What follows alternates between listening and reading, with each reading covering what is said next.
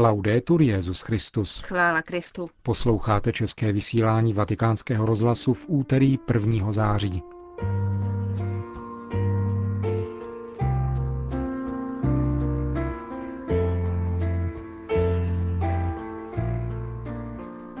Po aktualitách z Vatikánu a ze světa vám přineseme rubriku O čem se mluví.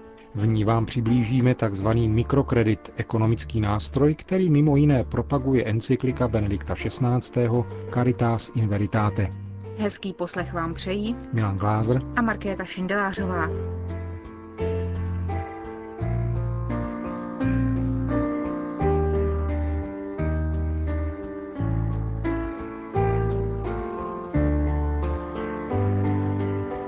Zprávy vatikánského rozhlasu. Vatikán. O přínosu neslyšících církvy a apoštolátu se bude hovořit ve Vatikánu v listopadu. Papežská rada pro pastoraci ve zdravotnictví totiž připravuje 24. mezinárodní konferenci.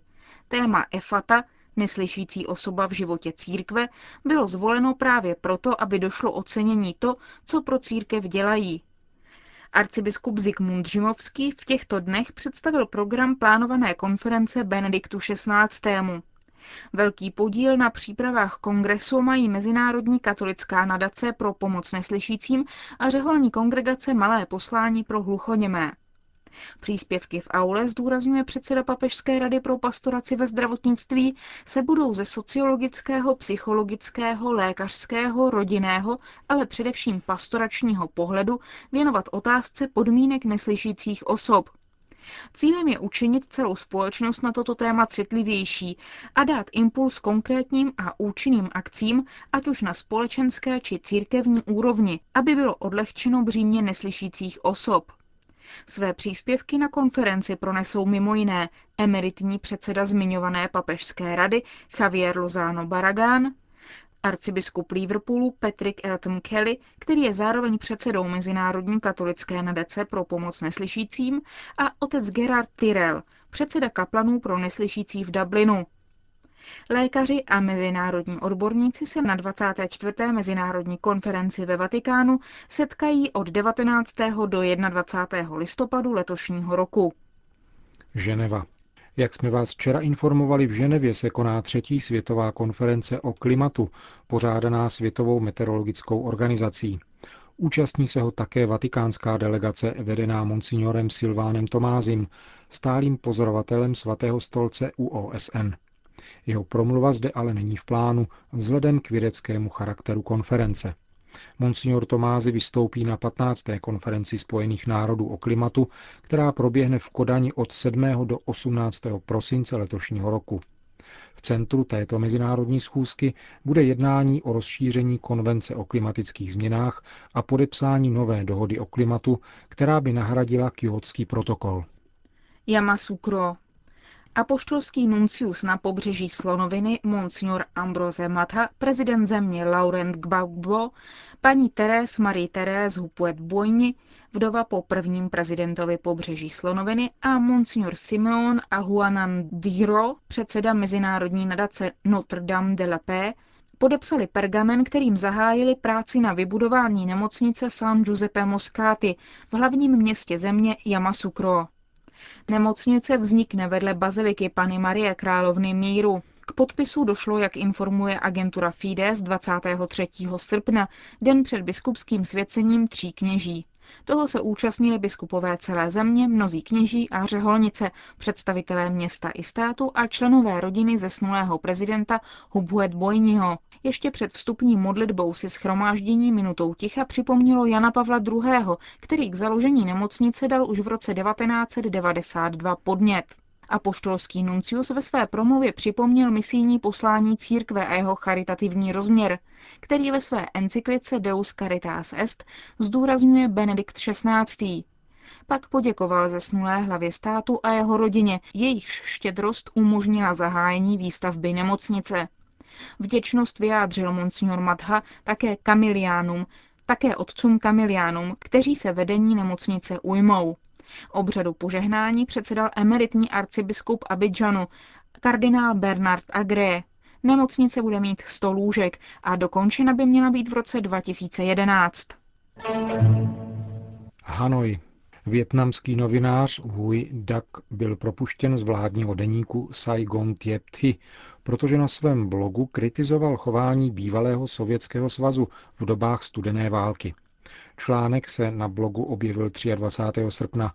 Novinář v něm definuje berlínskou zeď jako zeď hamby a odsuzuje čistky provedené ve východním Německu sovětským svazem, který popisuje jako okupační sílu, která člověku upírá jeho základní práva. Huy Dak patří mezi nejpopulárnější větnamské blogery. Jeho články se často dotýkají témat pro místní autority velmi citlivých. Větnam patří už léta na poslední místa ve světovém žebříčku co do míry svobody tisku. Novinářovo propuštění tedy zapadá do série činů, konstatuje Organizace pro svobodu tisku, které mají za cíl zvýšit kontrolu tisku a izolovat blogery, kteří kritizují větnamskou vládu. Moskva. V Rusku se teprve přednedávnem začalo připouštět, že druhá světová válka začala 1. září 1939, ale oficiálně se toto datum nějak nepřipomíná. Ruská média již několik týdnů naopak publikují další zkreslenou interpretaci dějin. Dnes byla v Moskvě zveřejněna kniha zahraniční rozvědky, která obsahuje informace o údajné spolupráci předválečné vlády Polska s hitlerovským Německem. Informaci mají dokládat zprávy tehdejších sovětských agentů v Polsku. Z Moskvy telefonuje korespondent Vojtěch Reiter. Rocznicy wybuchu II wojny światowej oficjalnie nie obchodzi się w Rosji. Výročí začátku druhé světové války se v Rusku oficiálně nepřipomíná. Průměrný občan má o tehdejší době velmi chatrné povědomí. Díky nedávným sdělením ruských médií se tak Rusové dovídají o událostech z doby před 70 lety v jiném světle než občané Polska. Za každou cenu se snaží rozdělit se s jinými o vinu za vyvolání druhé světové války. Komentáře v tisku se dotýkají článku premiéra Putina v polském deníku Gazeta Vyborča a také jeho promluvy na Westerplatte. Přímý přenos ze setkání premiérů Polska a Ruska dával pouze satelitní kanál Věsti a vysílání bylo tedy vyhrazeno jenom nevelkému množství těch, kteří mají satelitní příjem. Pozitivní změnou v dosavadních vztazích a komentářích je ovšem uznání 1. září 1939 za datum vypuknutí druhé světové války. Ještě donedávna byl totiž v povědomí ruské společnosti spojován začátek války se 22. červnem roku 1941, kdy hitlerovské Německo napadlo Sovětský svaz a ukončilo tak spojenectví obou totalitních států, uzavřené 23. srpna roku 1939. Wystąpili przeciwko sobie. Dla Radia Watykańskiego z Moskwy Wojciech Reiter. O čem se mluví? Mikrokredit. Paradox, který vrací důstojnost.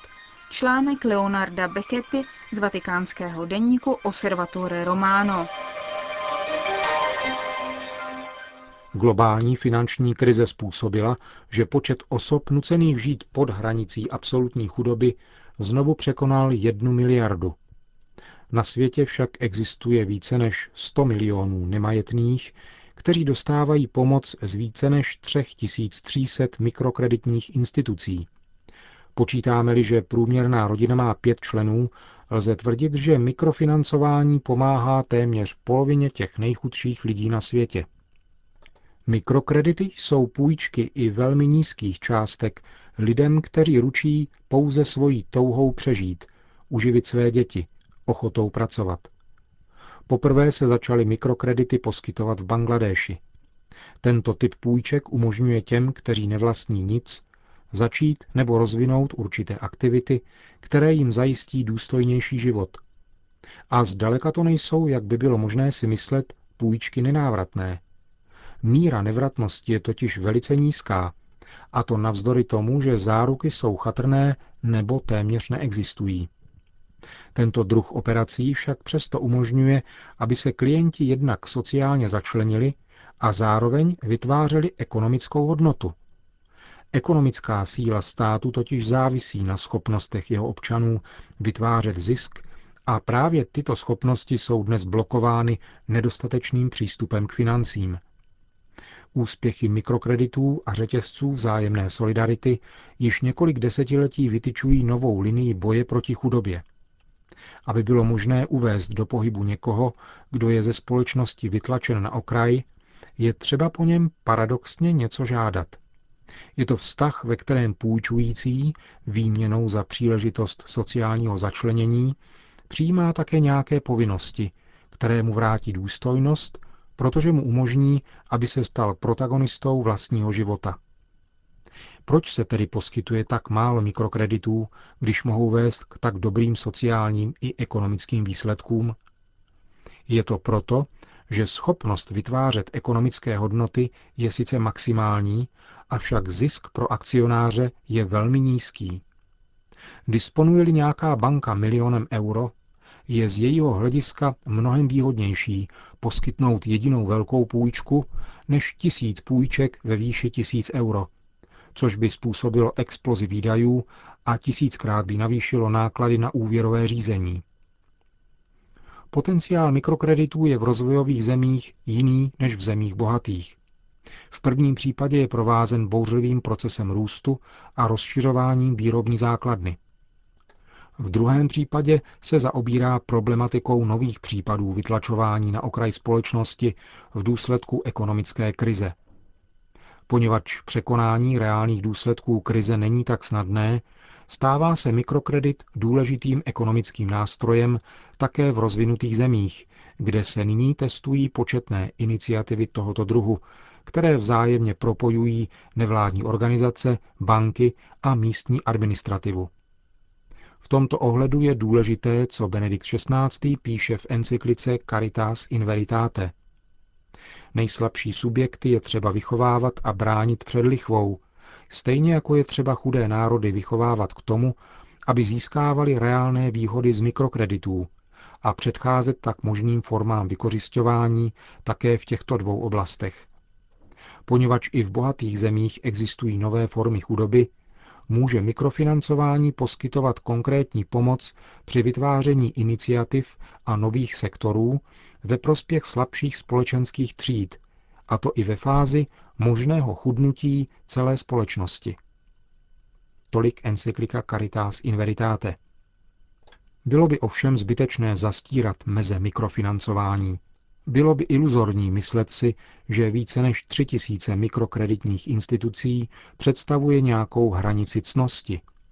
Největším pokušením každého poskytovatele půjčky je totiž snaha dávat před emancipací dlužníka přednost touze držet jej připoutaného k sobě, třeba že je relativně slabý, a zajistit si tak trvalý zdroj zisku. Sociální úspěch těchto iniciativ je tedy zásadně podmíněn mechanismem kontroly zadlužování, který dbá na to, aby se klienti zbavovali závislosti na bance. Diskutuje se rovněž o dynamice postupných a častých splátek a jejich reálné schopnosti zaručit kvalitativní skok podnikatelské činnosti těch, kteří mají splácet půjčku. Tyto otázky, ať jsou jakkoliv na místě, ovšem nestírají pozitivní zkušenosti emancipace, kterou mikrokredity přinesly. Jsou to malé příběhy, které ukazují novou a jinou cestu, jak výjít z krize.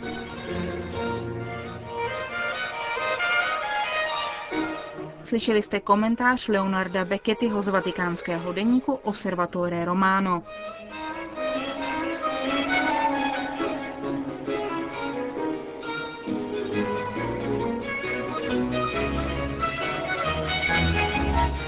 A na závěr našeho dnešního vysílání ještě jedno oznámení. Právě dnes oslavil 80. narozeniny dlouholetý vedoucí a redaktor České redakce Vatikánského rozhlasu otec Josef Koláček, kterému tímto, jistě i jménem vás, milých posluchačů, blahopřejeme a vyprošujeme hojnost božího požehnání a milostí. Chvála Kristu. Laudetur Jezus Christus.